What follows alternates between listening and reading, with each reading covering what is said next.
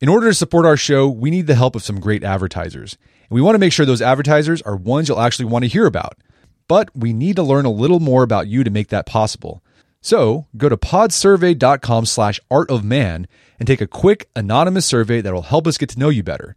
That way, we can bring on advertisers you won't want to skip. Once you've completed the quick survey, you can enter for a chance to win a $100 Amazon gift card.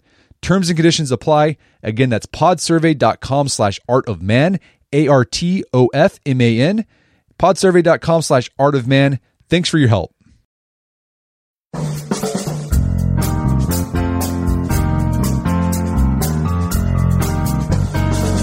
Brett McKay here, and welcome to another edition of the Art of Manliness podcast. So, ever since we were little kiddos, we've been told that talent and hard work pays off. But as we've gone to adulthood, we've all seen instances where people who are equally or even less talented than we are, or even less hardworking than we are, still got the raise, the buzz, the promotion, or the recognition that we so keenly wanted for ourselves. Can make a man downright cynical. Well, my guest today says that instead of getting jaded, you need to understand that hard work and talent, while necessary, aren't sufficient for success. His name is Albert Laszlo And he's a professor of network science and the author of the book The Formula Universal Laws of Success. We begin our conversation discussing how Laszlo's work in network science helped him uncover the hidden connections that lead to success. Laszlo then explains the difference between performance and success and how it's possible to be a high performer but not be successful. We then dig into the five universal laws that Laszlo and his researchers have found that cut across achievement of success in every field, along with practical takeaways you can start implementing in your life to experience more success yourself. After the show's over, check out our show notes at aom.is slash formula. Laszlo joins me now via clearcast.io.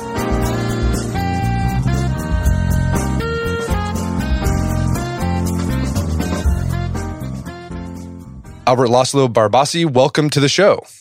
Uh, it's a pleasure to be here, Brad. So, you uh, just recently published, not too long ago, a book called The Formula The Universal Laws of Success, the science behind why people succeed or fail. Now, uh, the, the story of how this book came to be is really interesting because for a living, what you've spent most of your career doing is studying complex networks. In fact, you run the Center for Complex Network Research. For those who aren't familiar with that, like what exactly do you do there? Sure. So I'm I'm a network scientist officially, professor of network science, and we study all kind of networks. And the reason we do so because virtually all our social and biological existence depends on networks. You know, are we embedded in the social network and professional network? All professional opportunities depend on access to the right network. But even our very biological existence depends on the on a, let's say, chemical, biochemical network within ourselves and genetic network within ourselves.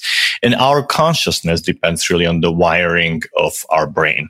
So we don't think often too much about it, but really the, the fact that we are alive and can exist and do what we do is all depends on myriads of networks.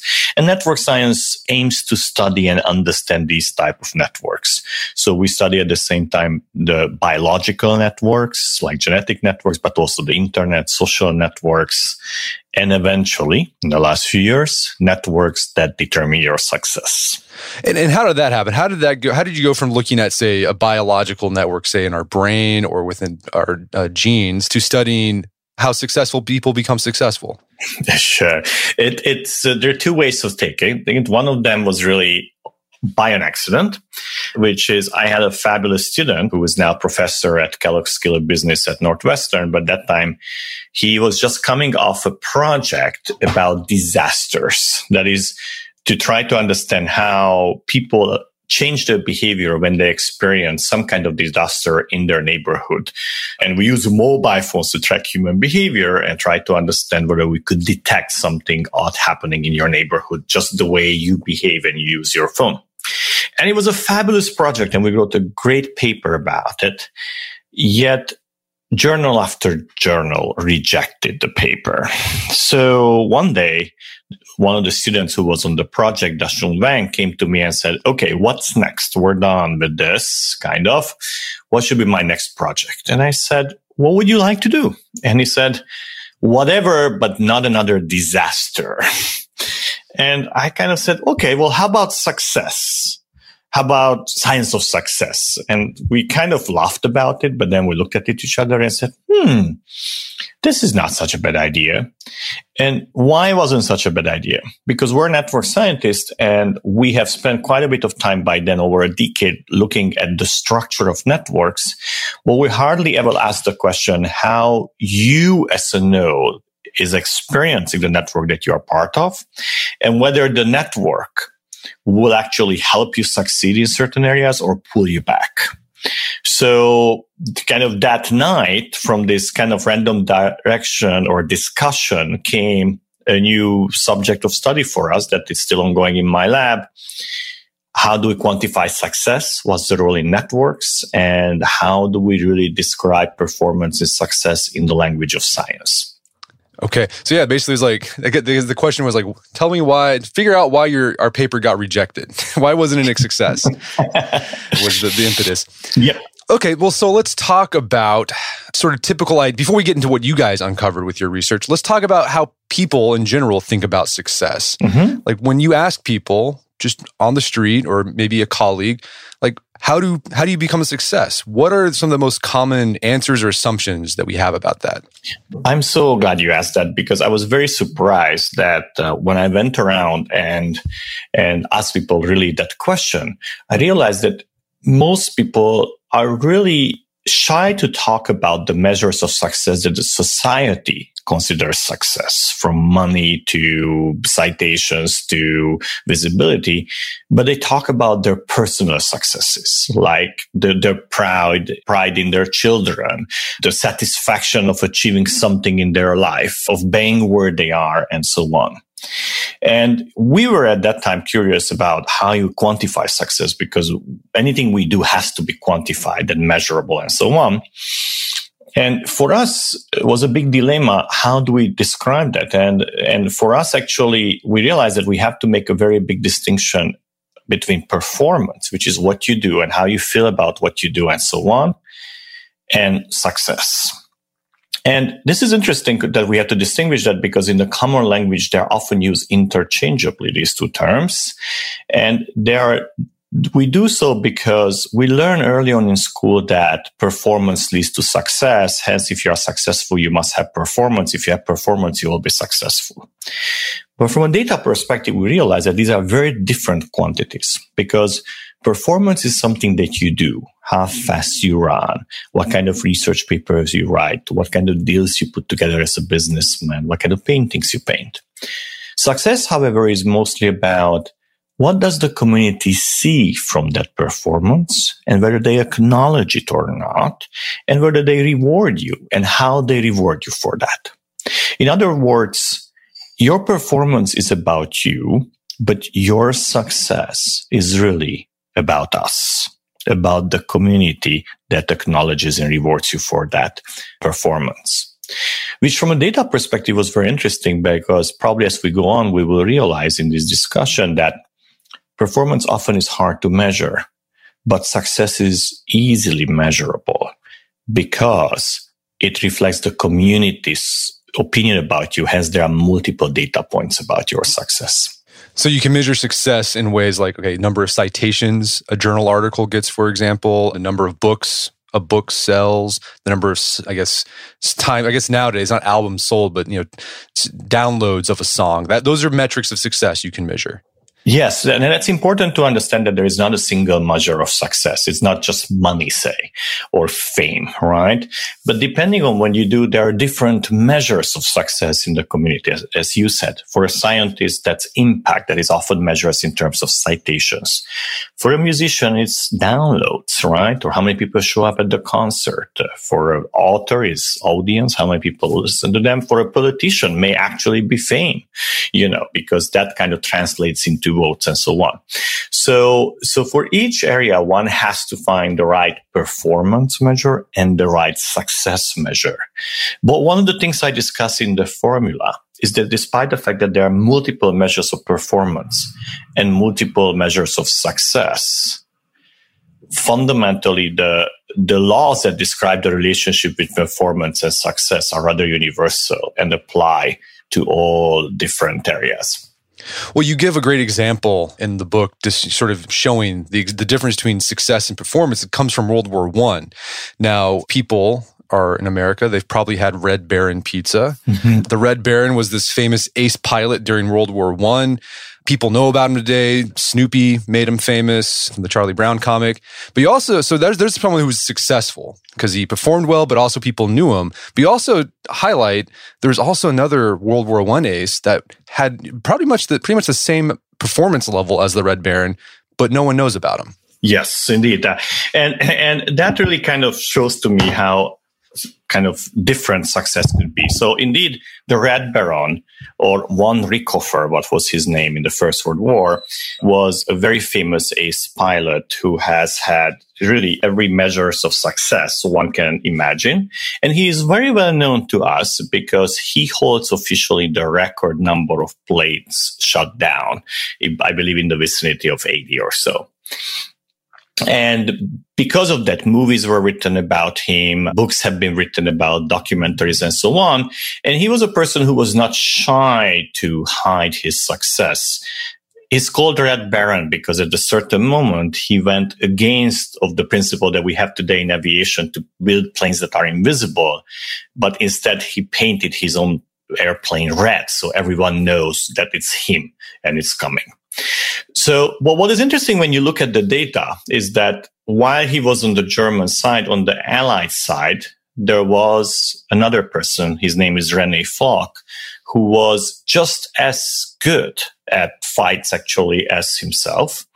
Not only that, that he himself counts that about 120 planes that he shot down, which is much higher than von Richthofen. About 70 have been confirmed and most likely he has actually shot down more than the Red Baron. But most importantly, he himself has never been shot down and never even be scratched by a bullet, while the Red Baron has been shot down three times during his career, and third time he even lost his life in the battle. So yet all the movies are about the Red Baron and you hardly hear about Rene Fonck.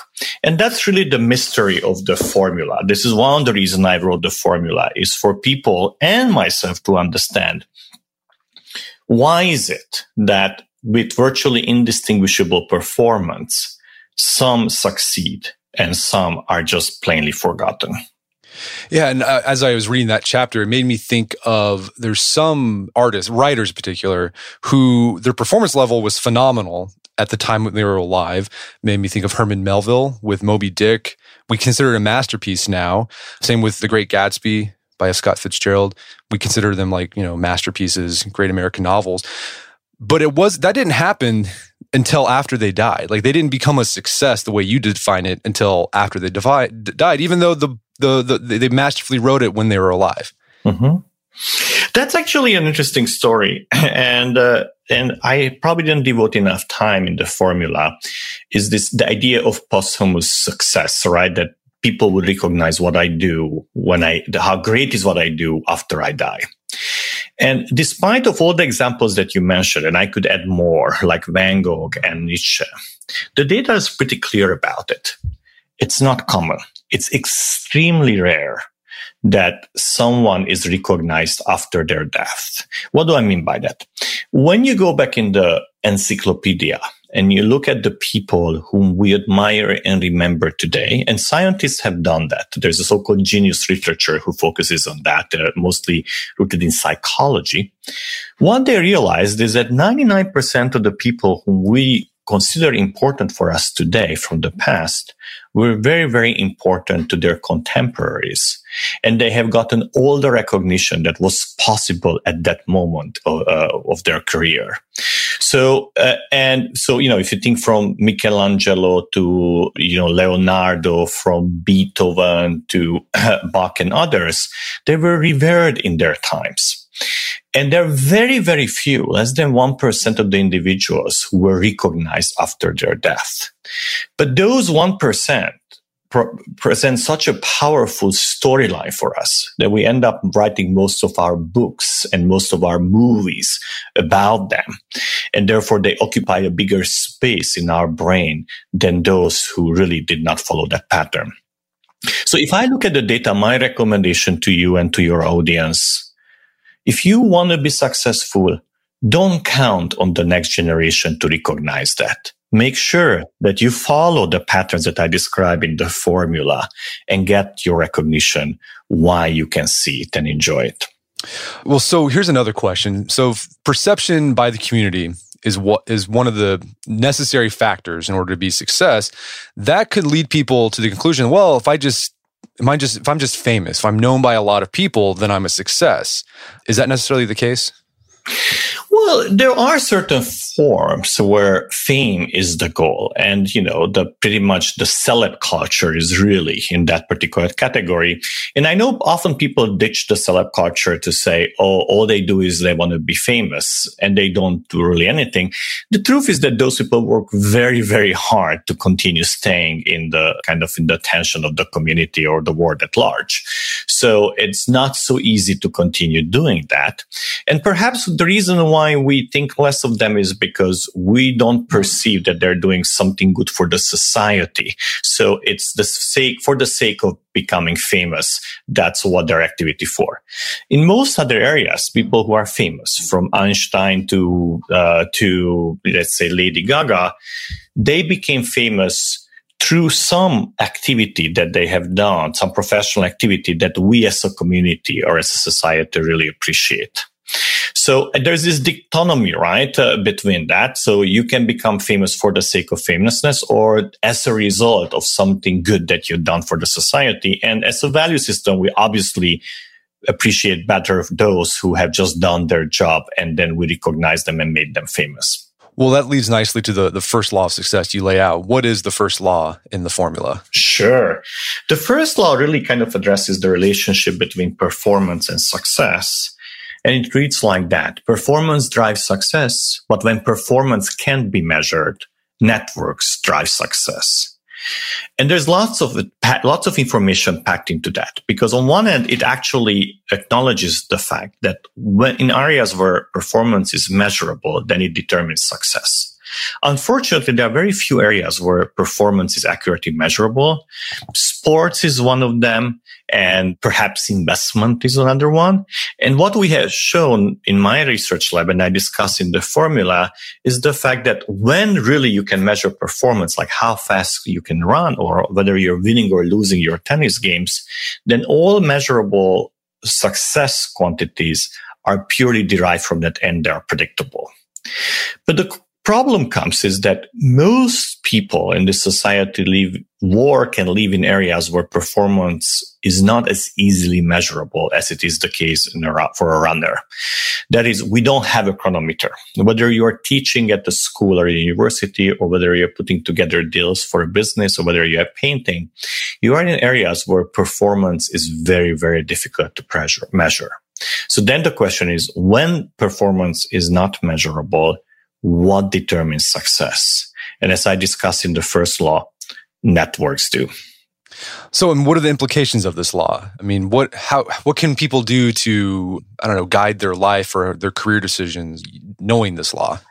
Sure. So perhaps let's kind of uh, pull out a little bit the network piece, right? And what are the areas where network where performance is not measurable at all? And as I discuss in the book, one area that is clear in that case is art. Because is the microphone in front of me is a work of art or purely a microphone? Well, in front of me, it's purely a microphone. If you would see the same microphone on a pedestal uh, exhibited in MoMA under a wide, like transparent box, it would be an artwork. So art is modern art or contemporary art is one of those areas where you cannot just look at the object from in isolation from the artwork and decide what is its worth. Its worth is determined by who was the artist who put it out there? What did the artist do before? Where he or she was exhibited before? What happened to him afterwards? And what institutions were engaged with that artist? And we have taken this to such an extreme that we mapped out the artwork in the last 40 years, every single artist's career. And we were able to show that we can map out the invisible network that determines the success in the artwork and that network is extremely predictable. Uh, has extreme predictive power. If you give me your favorite artist in the last five exhibits, I can fast forward his or her career 20 years into the future and tell you whether he or she will make it or not. Why is that? Because art is one of those spaces where performance is impossible to measure and it's only the network that determines the future success. So you have to engage with the network that determine the value in the art. In the case of the art, those are the institutions, galleries, galleries, curators, and so on. So coming back to original question, what does that mean? The first question I would ask, sit down and think yourself, are you in a career path where you have an objectively measurable performance? And in that case, indeed, the key, to, uh, the path to success is to improve your performance, run faster, you know, make better deals and so on. If, however, you are in an area where performance is not accurately measurable or not measurable at all, then beyond a certain point, improving performance does not give you more results you need to start paying attention to those influence and power networks that determine success. So does that mean you have to work on building up your network? Yes, but it's not as simple as simply mindless networking. And myself as a network scientist is kind of odd to say that's not what you should be doing, networking. What you need to do is to understand what is that network that determines success in your area. Like in the case of the art world is not the network between the artists. The artists are totally irrelevant. They are puppets in the show. The network that really matters is the institutions, the curators, well, curators, as well as the galleries. So just hanging around with lots of artists is not the path to success in the art world. Kind of understanding these forces that determine how artists and artwork moves within the institutions is the key. And all areas have their own respective network. We're in the process, for example, to start a project to map out the net networks and the forces that lead to entrepreneurial success. And we already see the multiple networks that are important there from actually getting access to the resources all the way to uh, to kind of getting funded, the people that you bring in your company, and so on. So, so I'm giving this example and the art example to people understand that really there is no one size fits all, and depending on what you do, maybe a completely different network that is responsible the first step of the process, understand, map it mentally out, and then try to think what do you need to do to position yourself well within that network. Well, let's go to your world, the world of academia. Like, what was be what would be the network that you need to develop to say get that paper published that didn't get published? Sure. Actually, academia is somewhere between art and sciences because performance doesn't matter. And why it doesn't matter is that if you and I actually write down a formula for, let's say, predicting the success of tennis players, then the formula can be tested on the data and the community can decide whether your formula or my formula is better. And, you know, if yours is better, then you will actually carry the success and I, my formula will be very quickly forgotten. But networks are still important because not everything is worthwhile or it's possible to study. There are so-called disciplines, and within disciplines, there are kind of uh, you know breaking areas, and a little bit there's a, a, community decision of what are the areas that really we should be focusing on and you could get fabulous results in areas that no one really cares and therefore really you will not have an impact so in science performance and networks together matter. The networks determine what is worthwhile to explore. And then within that area, there's a clear performance measure, whether your theory or your formula or your prediction is better than mine. Gotcha. All right. So to recap the first law, the first law is if an activity can be measured, performance is going to matter. But if it can't be measured, then the network is going to matter more. Did I get that right? Correct. Okay. So let's move on to the second law. What is the second law in the formula? The second law really talks about the fact that performance and success are very, very different animals mathematically. And it's formulated like that. Performance is bounded, but success is unbounded. But we need to unpack what that means. So think about runners, right? The runners are determined really, uh, their performance is determined by their speed and we have a chronometer and we can measure it. And of course, we know that the fastest man on earth is Usain Bolt. What is interesting about him when I look at his performance is that when he wins a race, he doesn't really win by outrunning significantly his competition. He runs at most 1% faster than the loser of that particular competition. And, and particularly when I look at his speed, he's not running 10 times faster than I do. And trust me, I'm not a good runner at all.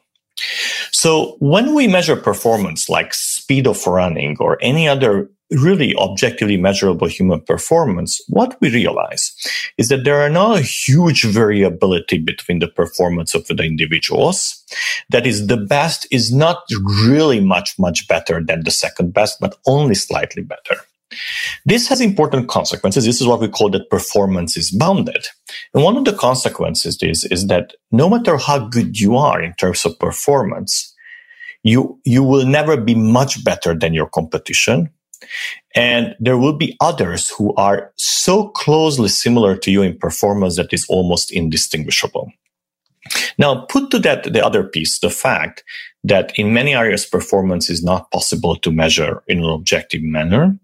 So now if performance is bounded and you can't even measure performance in an objective way, it means that you, no matter what you do, you can count on that there are several people who are indistinguishably good as you are at your job.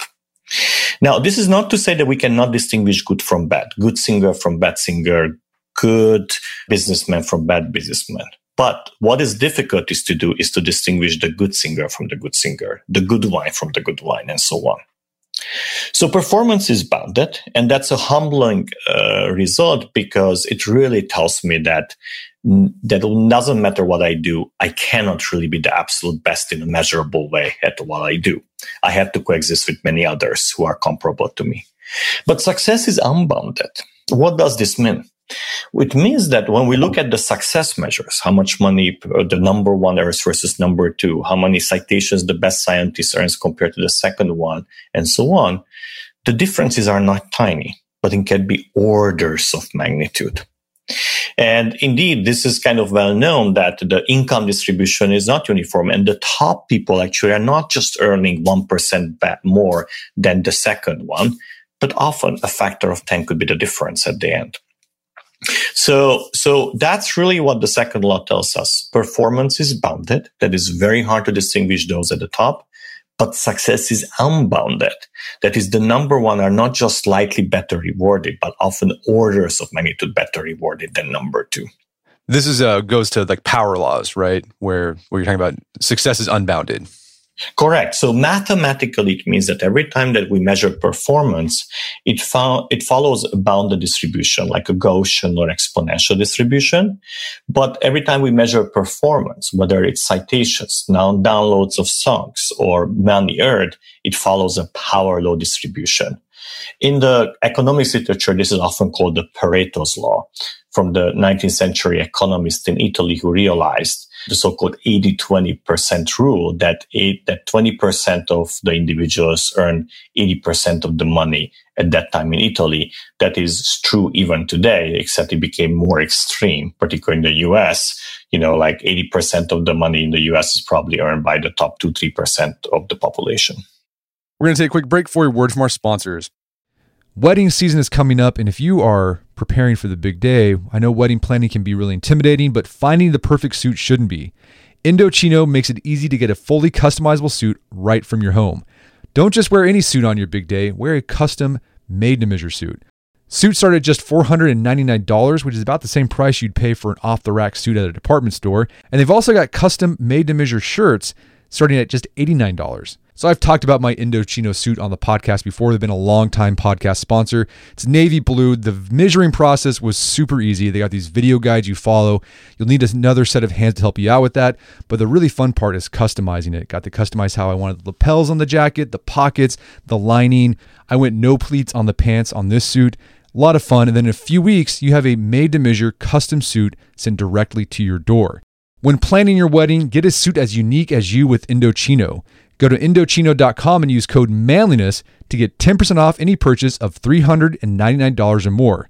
That's I N D O C H I N O.com, promo code manliness. All right, if you have a family, then you need to get term life insurance to protect them.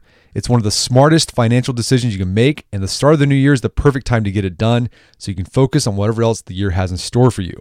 Fabric by Gerber Life was designed by parents for parents to help you get a high quality, surprisingly affordable term life insurance policy in less than 10 minutes. Fabric has flexible policies that fit your family and your budget, with quality policies like a million dollars in coverage for less than a dollar a day. There's no risk to apply. They have a 30 day money back guarantee, and you can cancel at any time. I remember when I was a new dad, I had a lot of thoughts going through my head. One of them was, how can I take care of my family when I'm gone if something happens to me? Well, so one of the first things I did, I got term life insurance, one of the best decisions I made. Join the thousands of parents who trust Fabric to protect their family. Apply today in just minutes at meetfabric.com slash manliness. That's meetfabric.com slash manliness. M-E-E-T fabric.com slash manliness. Policies issued by Western Southern Life Assurance Company, not available in certain states. Prices subject to underwriting and health questions. Daylight saving time is starting up again. The goal of this is to give us more daylight from March through November. By setting our clocks forward, it may feel like there are more hours in the day, but if you're hiring, it doesn't necessarily help you find qualified candidates for your roles any sooner. There is only one way to do that ZipRecruiter. And right now you can try it for free at ziprecruiter.com slash manliness. ZipRecruiter works around the clock to help you find qualified candidates. Once you post your job on ZipRecruiter, they send it to 100 plus job sites so you can reach more of the right people. ZipRecruiter smart technology also quickly scans thousands of resumes to identify people whose skills and experience match your job. Spring forward with a new hiring partner, ZipRecruiter, and find top talent sooner. See why four out of five employers who post a job on ZipRecruiter get a quality candidate within the first day. Just go to this exclusive web address to try ZipRecruiter for free. ZipRecruiter.com slash manliness. Once again, that's ziprecruiter.com slash manliness. ZipRecruiter, the smartest way to hire. Picture that thing you've always wanted to learn. All right, you got that in your head? Now picture learning it from the person who's literally the best at it in the world. That's what you get with Masterclass. This year, learn from the best to become your best with Masterclass. Masterclass offers over 180 world class instructors, and many of these instructors are former AOM podcast guests. You can learn negotiation from Chris Voss, leadership skills from Jocko Willink, how to master your habits with James Clear. Plus, every new membership comes with a 30 day money back guarantee, so there's no risk. So recently I went through the masterclass on negotiation with Chris Voss. A lot of useful information in there. Talked about the value of knowing a negotiation, how to use your body language and speech patterns to get your best out of a negotiation. Very well done. I really enjoyed it and got a lot out of it. Right now, listeners of our podcast can get an additional 15% off an annual membership at masterclass.com slash AOM. Get 15% off right now at masterclass.com slash AOM masterclass.com slash AOM. Check out the masterclass on negotiation with Chris Voss. And now back to the show. So, I mean, what's the takeaway from this? Because it's going to be kind of depressing, right? Because, like, well, I'm just as good as that guy who's getting all the book sales and money. Why am I not getting that? Like, what do I need to do to compete with that guy? Or can you even compete with that superstar who's, you know, at the top end of the power law? Uh, yes, you can. And the key actually is to really understand that beyond a certain point, the competition is not based on performance because those performance differences are not visible. And then you need to pay attention to other effects, namely to the third law. Okay, so what is the third law?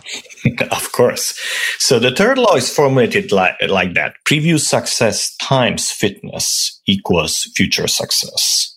So let's again and take it apart and what it means. Preview the law starts with simply saying success drives success. That is, the more you have, the more you will get proportionate to what you already have. I have discovered or encountered that this the first time about 20 years ago when we were studying the World Wide Web. And we tried to understand why is it that certain web pages have millions of links, while the vast majority of the web pages have a few dozen at most. So what's the mechanism by which a certain web page like Google or Yahoo running away with such an exceptional number of links? And we realize that mathematically to describe that, you have to assume that success leads to success. That is, the more links you have on the World Wide Web as a web page, the more you will get tomorrow. The more friends you have, the more friends you will make tomorrow and so on. And this is a very powerful law. It's called in the scientific literature as preferential attachment, saying that that effectively, if you have more, you are preferentially chosen by the new who kind of try to vote and again for you. But of course, if only rich gets richer, which is what preferential attachment says, the question is, how do you become rich to get richer? so what's the mechanism by which coming from behind, you could actually become that hub or that very rich individual? And that's where the fitness concept comes in. The fitness is really telling us that nodes have different abilities or individuals have different abilities to compete for success. And once again, we discovered first in the case of the World Wide Web, trying to understand how can a latecomer web page turn into a most connected page. Like Facebook was a relatively latecomer on the World Wide Web, yet within a few years after its appearance, it became the single biggest hub of the World Wide Web, overcoming even Google. And we realized that there is another concept, which is the fitness and once again, fitness is a collective measure that the community assigns to a particular node or individual and effectively tells you how much, how interesting you are for us. Fitness as an individual tells you, if I meet you, do I want to keep your phone number? If fitness as a web page tells me, if I go to your web page, do I want to save that link to go back again? And in all areas, there is a, a measure of fitness and effectively describes the community's perception of how useful that individual, that product, that web page is. And the reason why fitness is important is because the rich gets richer phenomena is really filtered to the fitness. That is, visibility means that I can easily find you. Well, once I found you, I make a decision if I want to know you and connect to you. And that's determined on your fitness. Hence, a low fitness big node could actually lose or throw slower and lose its edge. But if a high fitness node comes into the World Wide Web, it very fastly can acquire new links and can overcome the earlier web pages like Facebook has overcome Google. So at the end, what we learn is that really your success is determined by your previous success, which is your visibility, how easy is for me to find you, times your fitness is telling me once I found you, what is the likelihood that I will actually connect to you or work with you? Because that's interesting. I, I want I like that distinction between fitness and visibility because that visibility factor can be manipulated in unethical ways where you get lots of visibility really fast, right? So there's like examples of authors who will buy their books in bulk, right? So they can get on the New York Times list. But you're saying, okay, that might give you visibility in the in the short term, but once people start reading it, they actually find out, well, it's not a very good book. You're not going to be as successful. Absolutely. And I'm glad you raised that example because we in my lab actually analyzed the book success. We have purchased sales data from Bookscan and we looked at kind of decades long of like what makes a book successful and what doesn't. And we actually do see books that are pushed up on the New York Times bestseller list. That is when they appear there, they appear on the bestseller list and generally they sell no more copies in the coming weeks whatsoever. This is a traditional case of the situation that you described. Very strong marketing and often purchase massive purchases to kind of create the numbers to make it the best uh, seller list. But then when people actually get that book, they realize, no, I don't really want to read, read that. And they would not recommend it to anyone else, which actually is an interesting question in terms of success. Does the New York Times bestseller list or appearing there will help you sell books? And uh, actually, that's a very studied question. I discussed that in the formula that the answer is no. Uh, the appearing on the New York Times bestseller list will not actually boost your sales uh, uh, for vast majority of the books, at least it will not. The only time it will do so, if you are a new time author and you've never been in a bestseller list and for the first time appear there. And then in that case, it acts kind of like a, like a marketing tool that people will find about your book about, and then therefore they may by chance buy it. Most cases, the New York Times bestseller list is not selling books. It's simply reflecting the community's interest in your book. This chapter also you you talk about this. Um, I've always found fascinating is the the study and the research on the wisdom of crowds. We have this idea because of the internet. Well, the crowd, if, if you get them together, are going to come up with the best. But there's like a study you talk about in the book where, like, I think it's Stanford, where they looked at music downloads. Mm-hmm. Like in one case, like people they couldn't see what other people were downloading, and in that case, people typically rated the songs the same in quality. But then once people could see what other people were downloading, what ended up being the most popular downloaded song like changed based on like the particular group that they were in so there's like a, a, a social network uh, effect going on there Absolutely. And this is very interesting because cultural markets can be very volatile and, uh, you know, like books and music and so on. And w- we often attribute to the variable quality.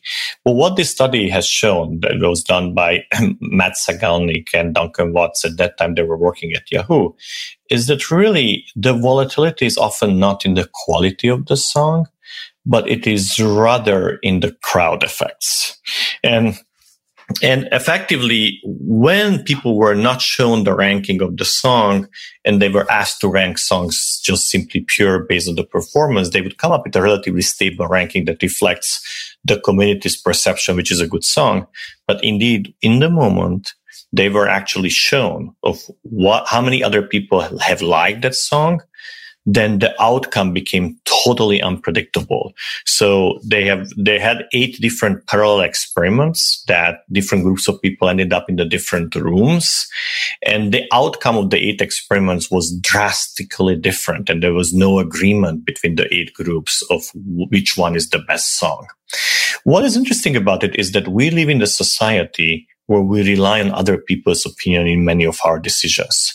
We go at Amazon and see how many people liked a particular product, how many comments it has. Uh, and whether we try to go to a hotel, we actually look at how many people like that hotel and what kind of comments they gave. And therefore, we are relying on the crowd to shortcut our decision process. But what this study shows is that the crowd decision is really not selecting quality because there's a huge degree of volatility in the randomness of, you know, like how, what the crowd sees first and how they pick it up. So, but what is also interesting about it is that if you are actually following the crowd's election process, my colleagues were able to come up with formulas that can infer the true value of each of those objects, whether it's songs or services or books, so that and and tell us which one is truly the best. And why is that important? Is because you can rank things when you have a store for example based on the popularity or you can rank things based on the true inner value of that that you infer from these formulas. And what the data shows is that your consumers are much more likely to make a purchase if the ranking is based on the quality than it is based on popularity because partly they look at it, uh, at the ranking, and if they don't like what they see at the front, they walk away from it. If you rank on the true quality that you can infer from this data, they very likely going to like what they see on the top and they will make a purchase. Okay, so the, the third law is success is visibility times fitness. So fitness is performance, basically. Whether you're you're good, you know, mm-hmm. you can replicate it. So, like, what's the takeaway from that law? So you, you said earlier, like, so how do you get in order to be successful? You got to be successful. Mm-hmm. Let's say there's a young entrepreneur or a mm-hmm. young writer who's just starting out. What can they do? Uh, understanding that law. Well, I mean, first of all, is number one is understanding that that mechanism takes place. And then if you're completely novice, then the big question is how you get started, right? And I discuss in the book several studies that show how important is that initial acknowledgement of what you do. My favorite one actually is the Kickstarter study, where a colleague, a sociologist from Holland, has gone and randomly picked 200 Kickstarter projects that no one has yet supported because they were brand new and group them into two, two groups randomly. And for one of the group, he actually gave them a little money proportionate to how much they were asking for. And he simply ignored the other group. And then he asked, what's, how did the two groups do? How did the projects in the two groups have done? And what he found a month later is that the groups that he actually gave that initial tiny investment in have had a much, much higher chance of actually succeeding in collecting the money that they had compared to the random one. Which was really odd because these were the, the groups were randomly decided. So it's not that the group that he chose was any better than the group they didn't choose. And this experiment and many other experiments he has shown, he has done, have shown how important is that initial endorsement? Like if you get the prize, you're much more likely to get further prize. If you get the support from someone, you're much more likely to get further support. In particular, people who are in the investment business, let's say startups, they know that very well. Once a big name company or even not big name company comes and tries to invest into your company, lots of other investors will come by and say, I also want to do that. The hardest is to get that very first investment, that very first endorsement. And why is that first endorsement important? The first prize is because we decision makers are very, very risk averse. So if I have a choice between one that has been already in, endorsed and supported by people whom I trust and one that has never been, I'm much more likely going to choose the one that has been endorsed in others because I feel like I'm reducing my chance of failure by doing so. So the challenge for a young entrepreneur and for a young person in anything, whether it's science or, or, or, or business or art, is that how you get that initial endorsement, how you get that initial attention, how you get that first award that will make you awardable in the future. And I imagine it goes back to the first rule, building up your network in a smart way can help increase that chances that someone gives you that first endorsement. Absolutely. And and you asked earlier if performance is bounded, then what is that I can do? And if fitness if success drives success. And the answer is to pay attention to these random things like this initial endorsement. We have a tendency to say, well, you know, this endorsement will come naturally if I do good work. And what the research is showing is that that's not necessarily so in how they distinguish the success from failure. Okay, so let's move on to the fourth law because people hear, okay, that first endorsement helps. So one thing like a young academic or young writer will think was like, if I just collaborate with someone who's bigger than me, that can help me. But the fourth law says, eh, maybe not. Mm-hmm. Well, I mean, often collaboration and teamwork is not a choice. We live in a society that most big tasks cannot be achieved alone. You have to work with others to do so. And when you work with others, there are two questions come up. What's the right team to lead to success? And the second one is who gets the credit for the team's work? And in the formula, I spent quite one chapter discussing really the research that came out in the last few years to understand what makes the good team.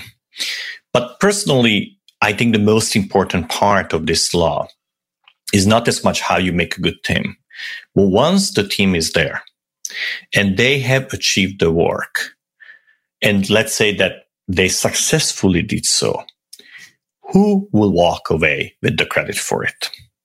That is, will the person who came up with the idea Will the one who did most of the work?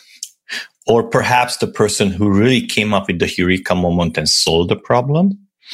Or maybe the promotion will go to the individual who made sure that the coffee is warm on the table at all times. And the reason why this is an important question is because the, we, within the team, we understand who did what.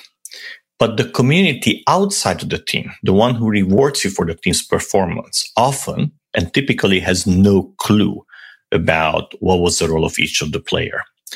And success is based on the perception, not on performance. So the the success eventually and the reward will be determined of what the community perceives about who was responsible for the success of the team. And this is not just kind of a theoretical discussion we have actually written an algorithm that looks at any research paper published in a scientific literature and decides how much credit each of the author gets, independent of the order of the authors or how many authors are in the paper. And of course, we have that formula to tell you how much credit you get for the team's work. But how do we know that we are right? And to test that we are right, we went to areas where the community has already decided who gets the reward for that work, and namely prizes, in a particular Nobel prizes. So we've taken all the Nobel Prize winning papers. Some of them had as many as 175 authors, and we use our algorithm to decide who should get the Nobel Prize. And in about 95% of the cases, we got it exactly right. That the authors we picked are those who actually the Nobel Prize Committee awarded the prize for. In a few cases, we were wrong. And every time we were wrong, there was a juicy story behind that, helping understand really the perils of allocation of credit uh, uh, uh, when it comes to teams work. Just to give you an idea of how it works, you are hosting this uh. I'm simply the guest. If this podcast will be the most successful podcast that you ever done, and I'm sure it will be, then it's your credit, not mine, because you put together the podcast. You chose me as a person to interview. You are asking the question and guiding this conversation. Hence, rightly so, it will be your success if this particular show is, is well regarded by the community. However, if you and I write a paper about network science, and let's assume that you come up with the idea, and let's assume that you decide to spend the next year in my lab and work out that idea because you are so passionate about it. The truth is that when the paper is published, it's going to be my paper. And it's going to be my paper, not because I did anything in that, but because you and I being co-authors, you have no track record in network science. And everybody who will read the paper will say, Oh, László has some other paper. And here is Brad, who's actually helped him to make that a reality. So the credit for a work doesn't really depend on who did what. It depends on who is the person whose previous and subsequent work most likely aligns with the team's success. That is that, you know, like if you if you are a scientist and if you publish many, many papers in network science like I did, and I will continue to do so, you and I publishing a paper means that the credit mostly goes to me because the community sees it as part of my intellectual journey. So, which means that really one can actually look at a potential collaboration and decide even before the work has started whether if that work is successful, will I get credit for it or not? And this is very interesting because we're not doing work only to get credit for it. I engage in lots of team activities where I'm not there for credit. I'm there just to make sure that that project is successful because I deeply care about it. But if the project that you're working on, you do so because you would like to get credit and acknowledgments for your work in that project, then you need to choose carefully, making sure that indeed uh, the the project's outcome lines up with your intellectual journey. So, uh, what does this mean for like a young, say, an academic um, who is teams up with like teams up with you? They're like, I want to be a network scientist. They're going to work on a paper with you, but you're going to get all the credit. How can they still benefit that from that collaboration with oh. you and get that visible success? I am so glad that you asked that question, because I tell every student of mine when we publish a great or not so great paper, doesn't matter together. I tell them, congratulations. Now your first or second or third publication out, but you need to understand that this is not your paper, but my paper. How will you change that? Well, two things you need to do. First, go out and speak at every possible venue, conferences, workshops about this work. So people will get to know you and they slowly associate the results with you and not with me, whom they already know. Second, and that even more important, go ahead and publish a series of papers on the same topic without me. And with that, the credit will slowly shift to you.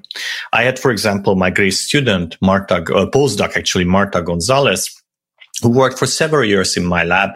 And together we started working for the first time on human mobility using cell phone data to understand how people move around and what are the fundamental laws of human mobility. But what, what Marta has done after leaving my lab is that she moved to become a faculty at MIT and she ended up writing quite a number of fabulous papers on the same topic. And I personally stopped working on that. So now when the community would like an expert on human mobility, no one thinks of me. Everyone thinks of Marta. She rightly so gets much of the credit for the joint work. Okay, that's useful information. So that can apply even if you're an academic or a business person. At some point, you have to differentiate yourself and go off on your own. Absolutely. And it's really the, the key is not necessarily to say, well, you and I made a great business and I'm now going to become a great singer and I will get the credit for the joint business. No, you have to continue working in the same area and, and so that you can strengthen the credit for the work that you have done alone. All right. So let's move to the fifth law because this uh, came top of mind to me this week because in the Atlantic, we'll talk about what it is, but in the Atlantic, there was an article talking about your professional decline is coming much sooner than you think by Arthur C. Brooks. and he was saying that, yeah, you know, you're, you know, you're going to have a lot of success early on in your career. And then you reach the point where you're not going to have much success. The fifth law says, ah, maybe not so fast. You might, you can still have success even later on in your career. Hmm. Well, I'm glad we get to talk about the fifth law because this is really the favorite part of the book for me. Uh, particularly so because I just passed 50. And based on all the previous research on the topic of creativity, the conclusion is clear. I have really very limited chance of overcoming my earlier work. What do I mean by that? There is a whole research in the genius literature that looks at what age people that we admire today have done their best work, whether in 20s, 30s, or 40s and 50s. And the conclusion is pretty clear. Notable individuals tend to do the most important or career defining work relatively early in their career. This is so much so that Einstein once claimed that if a person has not made his or her major discovery by the age of 30, he will never do so. So a few years ago, we were curious, is this only true for geniuses or is it true for average individuals, every scientist as well? So we ended up reconstructing the career of all scientists from 1900 till today finding out when they did their best work, whether there was a Nobel Prize winning discovery or something that no one remembers, but it was the best of their own career. And uh, what we were surprised to find that it turns out that people do their best personal best work relatively early in their career. But when uh, in line with the genius discovery. And but when we look more carefully at the data, we realize that not only they do actually most of their big discovery early in their career, but they do most of the published work relatively early in their career. That is productivity changes during the, uh, the career of an individual very high early on. Young people try a lot, publish a lot, paint lots of paintings, write lots of music. And as they age, they do less and less of that. And when we put productivity and success together, we realized that really there is no age dependence of creativity.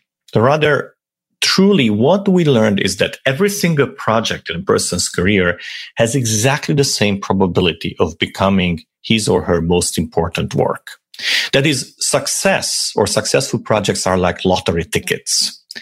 Uh, that each of them has the same probability of winning. But what it turns out is that most people write, buy their lottery tickets or do most of their projects relatively early in their career. And as time goes on, they try less and less. So therefore, it appears as if people, only young people can win the lottery or only young people can be actually successful. And this is, uh, the data indicates that this is not the case at all. There is no age dependence, which is fabulous news for me obviously, because it means that if I continue ro- doing research, I could still come up with a discovery that would overshadow everything that I did until now. And there are beautiful examples for that. I discuss in the book the example of John Fenn, who was a chemist at Yale University who was forcefully retired at, at uh, 70 at the end of his career. But he was not ready to give up. So when they closed his lab down at Yale, he moved to Virginia Commonwealth University. And it is there in the new research lab where he made the discovery for which 15 years later, at age 85, he received the chemistry Nobel Prize.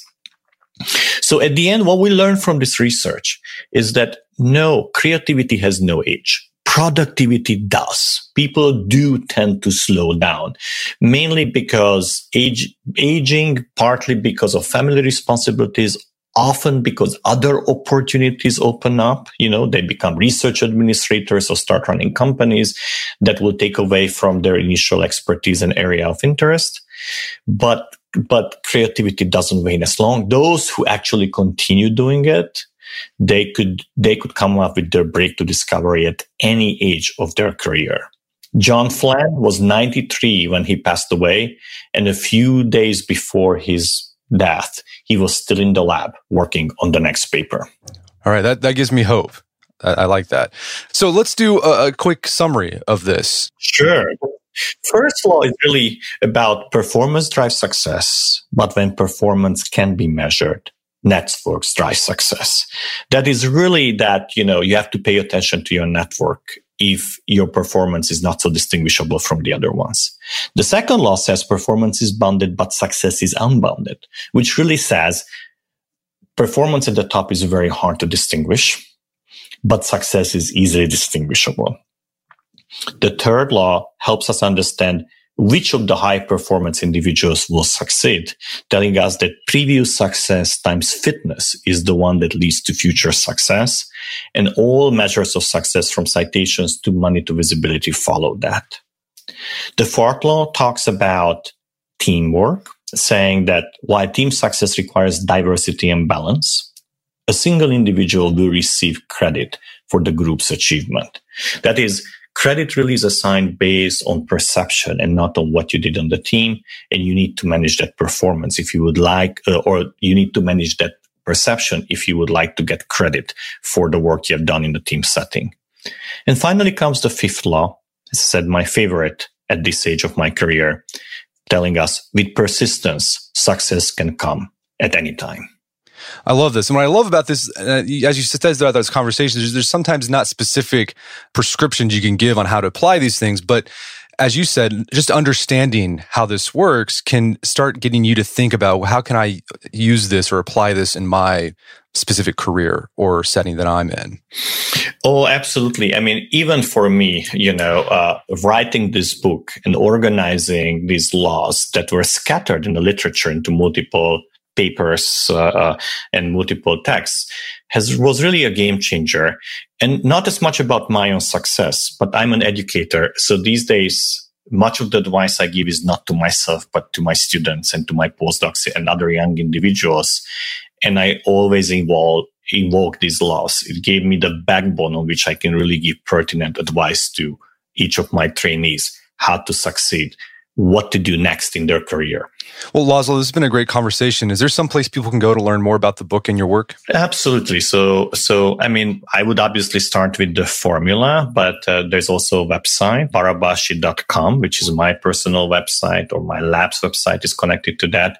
And we also have the formulabook.com that has lots of content related to the book. And thanks for having me on the show. László, thanks so much for coming on. It's been a pleasure. My pleasure. Bye bye then. My guest today was Albert László Barabási. He's the author of the book, The Formula, The Universal Laws of Success. It's available on Amazon.com and bookstores everywhere. You can find more information about his work at his website. It's spelled B-A-R-A-B-A-S-I dot com. Learn more about his work. Also check out our show notes at aom.is slash formula, where you can find links to resources where you can delve deeper into this topic.